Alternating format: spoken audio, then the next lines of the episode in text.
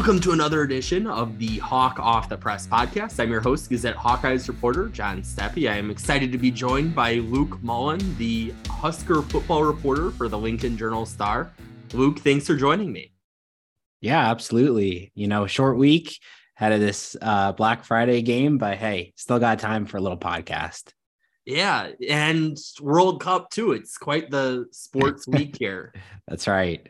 I just got done watching that last game, so glad we're on the same wavelength there.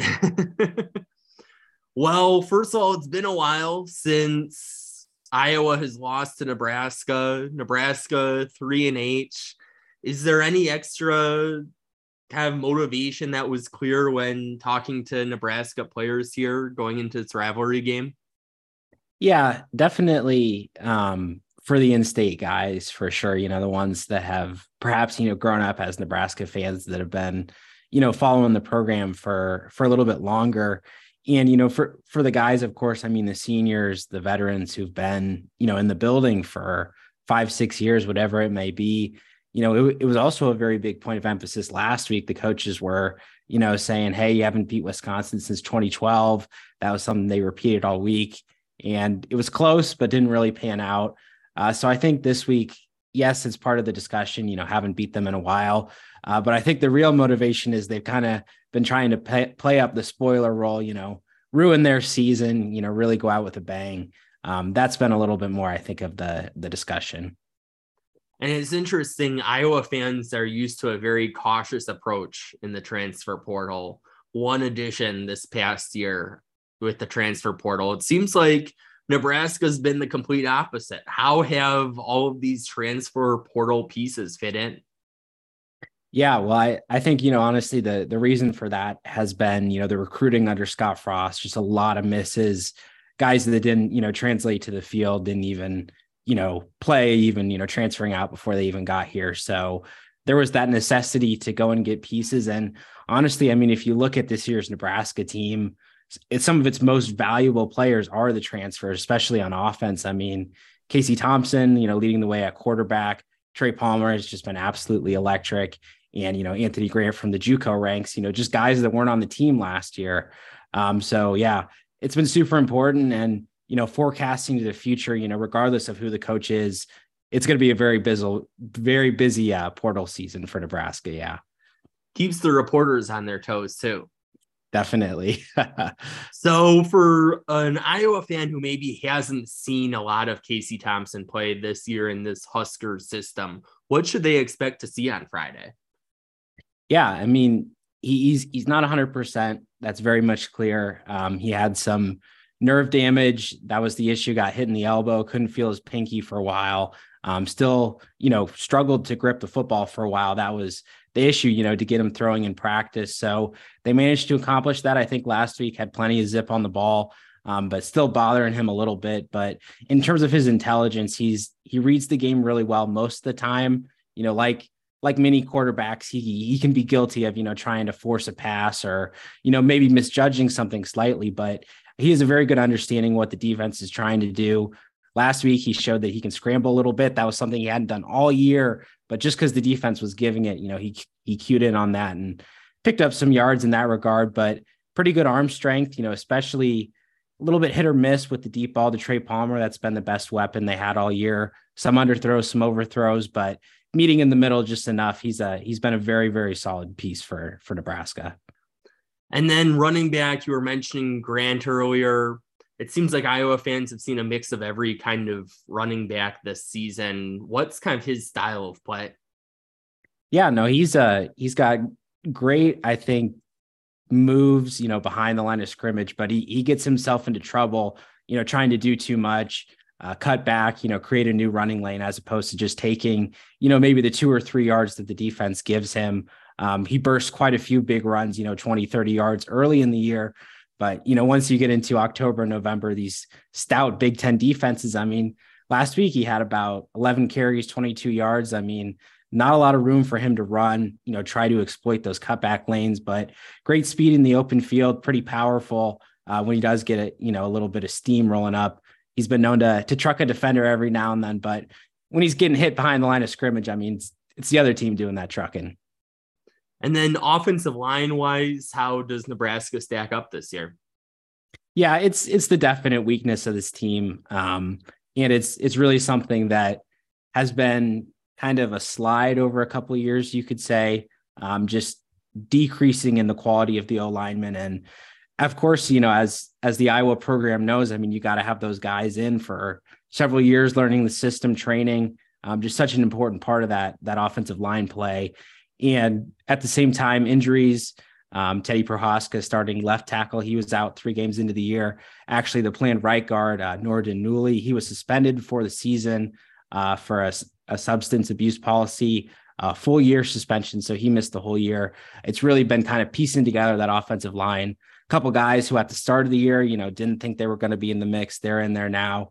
Um, and, you know, bits and pieces, they have, you know, quarters where they pass protect very well, but that's the real weakness and and not being able to just move that line of scrimmage up front. And then on the flip side of things, it seems like a strength seems to be Nebraska's edge rushers. Yeah, no, definitely. You know, that was going into the year. That was the group that we expected to probably perform at the highest level. And, you know, three, four, five games into the year, they really hadn't done much yet. And, you know, it was a question of what, what can they do to get these guys going? Uh, well, Bill Bush, he was the special teams coordinator, takes over as the defensive coordinator. Um, I think you've seen a, a lot more three down lineman packages with the two edge rushers outside, you know, giving those guys a little bit more room and, you know, width off the edge too, but also, you know, just better execution from the players. Garrett Nelson in particular, uh, he was really frustrated early in the year, not getting those sacks. He's come on strong. Um, Caleb Tanner, veteran, veteran guy. He's a leader in that room. Um, production hasn't always been there, but he's flashed with a few big plays. And yeah, definitely the, the defensive line has improved a lot over the last few games, just in getting to the quarterback and, and making their life difficult. And then how has this Nebraska defense looked in terms of their pass defense? Yeah, it's, it's, uh, it's, it's been decent, but, you know, prone to a big play, you know, prone to just a simple drag route, you know, exposing them for twenty, thirty yards, um, just kind of those lapses that you see from teams, you know, that are able to pick it up in pieces, but, you know, consistently over the course of a game, um, it's been a little bit more of a struggle. I, I look at, you know, freshman cornerback, we got a true freshman out there, Malcolm Hartzog, been very, very good, you know, over the course of fifty, sixty snaps over a game, but he seems to be pretty consistently get beat for a, you know, thirty yard pass. He's not the tallest guy. So if quarterbacks are able to locate that, you know, just one of those things where teams have been able to exploit a few of those weaknesses time over. Um, but at the same time, you know, not, not, not exactly getting gashed every week. And I think we can expect that not to be the case this week as well. Not very often that you have a freshman leading the team in interceptions. Yep, that's right. But he's been a playmaker. And, you know, honestly, it was a, a case where at the beginning of the year, the guys ahead of him just didn't perform. And, you know, that was a big thing. Mickey Joseph, when he took over as interim head coach, you know, he's saying that next man up mentality. He's been saying that all year, you know, compete for your spot, and Hartzog's play, you know, earned him that on the field. And then special teams last year was a little problematic for Nebraska. There was a lot of talk at Big Ten Media Days about shoring that up. Has that worked? It, it certainly has. And, you know, it's a credit both to the the new personnel that they brought in, new kicker, new punter, um, guys entering the program, punters, Brian Buschini, and kickers, Timmy Bleakroad, both been very, very solid. But also, I mean, to Bill Bush, I mentioned him a moment ago. He was working with those guys all off season. And then, of course, you know, first few weeks of the year, he's very, very good at what he does. Um, and I think they they really managed to sort out that issue. But at the same time, a big, you know, I guess kind of kicking off, you know, issue for, for Nebraska fans has been the punt returns.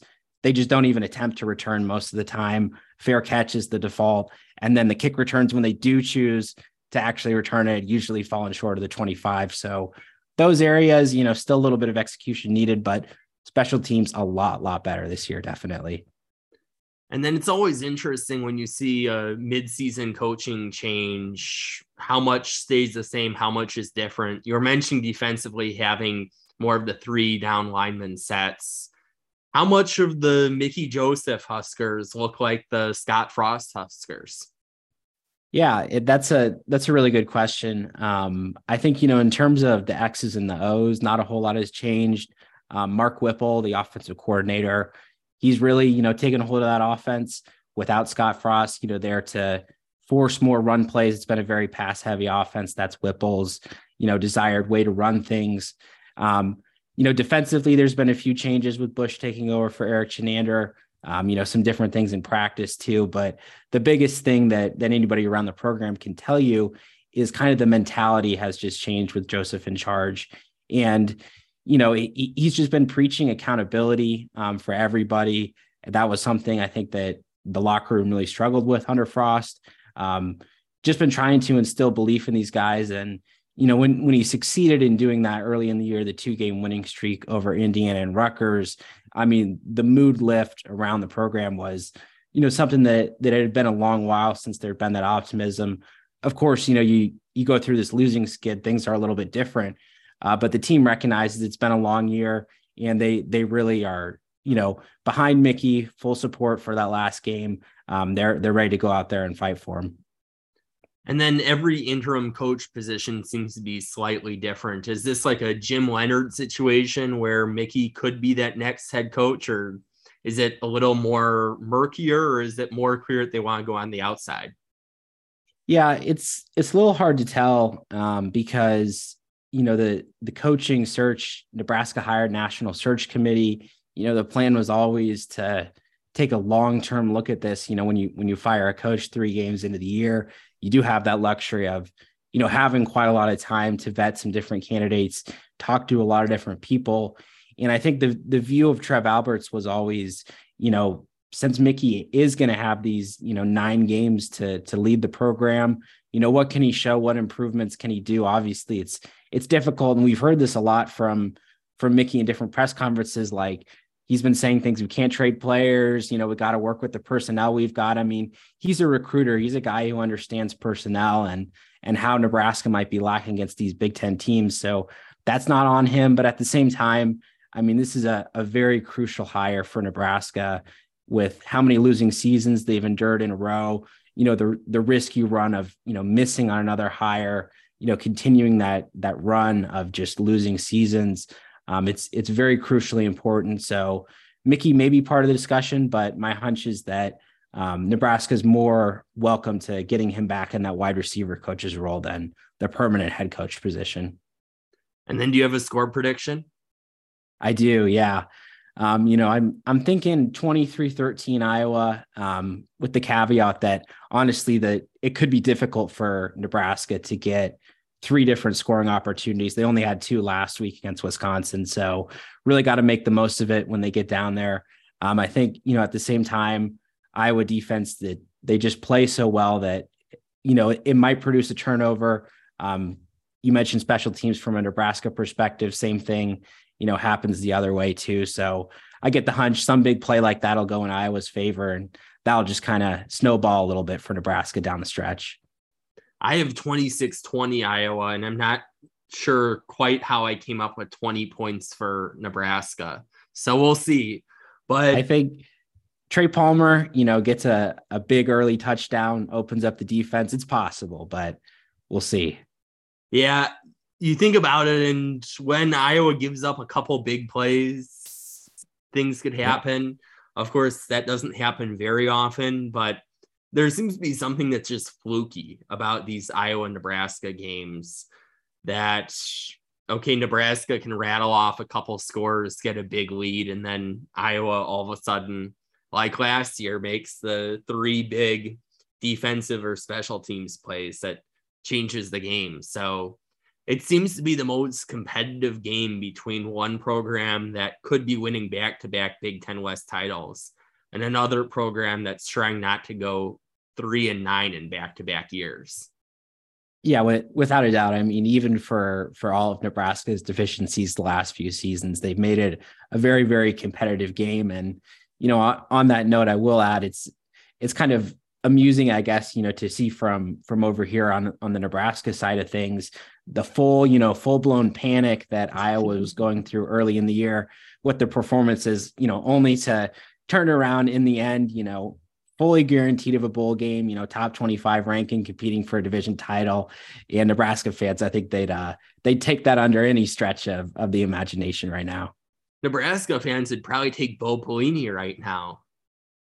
I think nobody wants him back, but they are they are yearning for those glory days, definitely. Well, Luke, thanks for joining me. Absolutely, yeah. Um, going to be a, a good matchup. You know, always always interesting. Going to try to catch a little bit of that World Cup game, you know, two hours beforehand, but always a fun time on Black Friday. So, yeah, the wonderful thing of press box T Vs. So I know. It was great last week in Minneapolis when the Illinois-Michigan game was on, except for when I was crazy enough to go outside in the cold. So then I didn't have it, but we'll have that on, I'm sure. So yeah, it'll be a great sports day. And you know, what could be a better way to wrap up that sports day than Iowa, Nebraska? For sure. Well, thanks to our listeners for tuning into another episode of the Hawk Off the Press podcast. I'll be back with another edition of Hawk Off the Press after the final score, after Friday's game. Until then, we will talk Hawks later.